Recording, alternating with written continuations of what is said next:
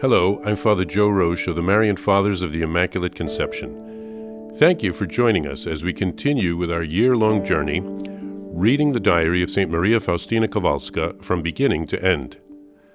Today we take up from where we left off, beginning with diary entry number 54. One day, tired out from all these uncertainties, I asked Jesus, Jesus, are you my God, or some kind of phantom?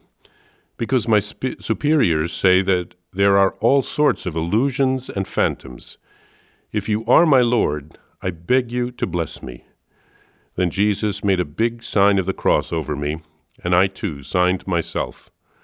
When I asked pardon of Jesus for this question, he replied that I had in no way displeased him by this question, and that my confidence pleased him very much. 1933 Spiritual Counsel given me by Father Andrasz, S.J. First, you must not turn away from these interior inspirations, but always tell everything to your confessor. If you recognize that these interior inspirations refer to your own self, that is to say, they are for the good of your soul or for the good of other souls, I urge you to follow them, and you must not neglect them, but always do so in consultation with your confessor. Second, if these inspirations are not in accord with the faith or the spirit of the Church, they must be rejected immediately as coming from the evil spirit. Third, if these inspirations do not refer to souls in general, nor specifically to their good, you should not take them too seriously, and it would be better to even ignore them. But you should not make this decision by yourself, either one way or the other, as you can easily be led astray, despite these great favors from God. Humility, humility, and every humility, as we can do nothing of ourselves. All is purely and simply God's grace.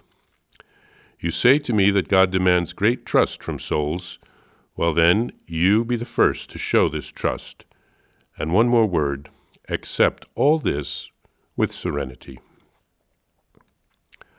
Words of one of the confessors Sister, God is preparing many special graces for you, but try to make your life as clear as crystal before the Lord, paying no attention to what anyone else thinks about you. Let God suffice you he alone. Toward the end of my novitiate, a confessor, perhaps Father Theodore, told me, Go through life doing good, so that I could write on its pages, She spent her life doing good. May God bring this about in you. Another time, the confessor said to me, Comport yourself before God like the widow in the Gospel. Although the coin she dropped into the box was of little value, it counted far more before God than all the big offerings of others. On another occasion, the instruction I received was this Act in such a way that all those who come in contact with you will go away joyful. Sow happiness about you, because you have received much from God. Give then generously to others.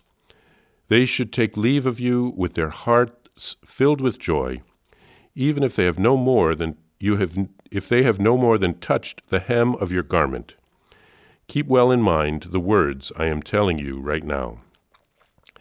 Still another time, he gave me the following recommendation Let God push your boat out into the deep waters, towards the unfathomable depths of the interior life. Here are a few words from a conversation I had with the mother directress, Mary Joseph, toward the end of my novitiate. Sister, let simplicity and humility be the characteristic traits of your soul. Go through life like a little child, always trusting, always full of simplicity and humility, content with everything, happy in every circumstance.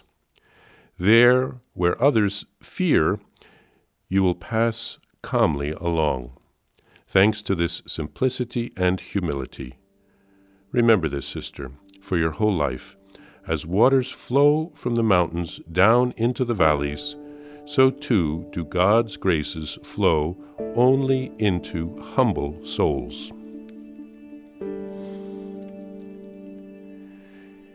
In this passage, St. Faustina wants to be certain that Jesus is Jesus and not an illusion or the devil. Jesus blesses her and he reassures her. Throughout our lives, we will have to discern the spirits to make sure that an inspiration comes from God and is not a trick of the evil one. Here, St. Faustina includes advice that she received from a number of her confessors, including the Jesuit Father Joseph Andrasz. His advice here is very helpful. Always consulting the confessor is very important. We can be tempted to not say something to the confessor because we're afraid we will look foolish. But wrestling with these difficult things ourselves without the objective of a holy confessor or spiritual director can lead to confusion. The other good advice is to trust God to go forward with serenity, simplicity, and humility, and also to pray. One of the confessors says, Go toward the deep waters of the interior life to pray, because God will help us. God is our Father, and He doesn't want us to be lost. He doesn't want us to be confused. He wants us to know where we're going. God is in charge, and He will get us through every challenge.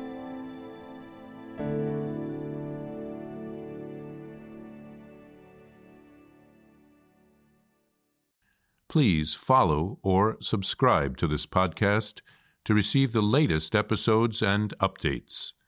If you have enjoyed this podcast, I invite you to leave a review. Reviews greatly improve our podcast ranking and will help other people throughout the world find St. Faustina's Diary in a Year. Remember, Jesus promised St. Faustina in Diary number 1075 souls who spread the honor of divine mercy are protected by God like an infant by a gentle mother. Please help us spread the message of divine mercy. Thank you, and God bless you.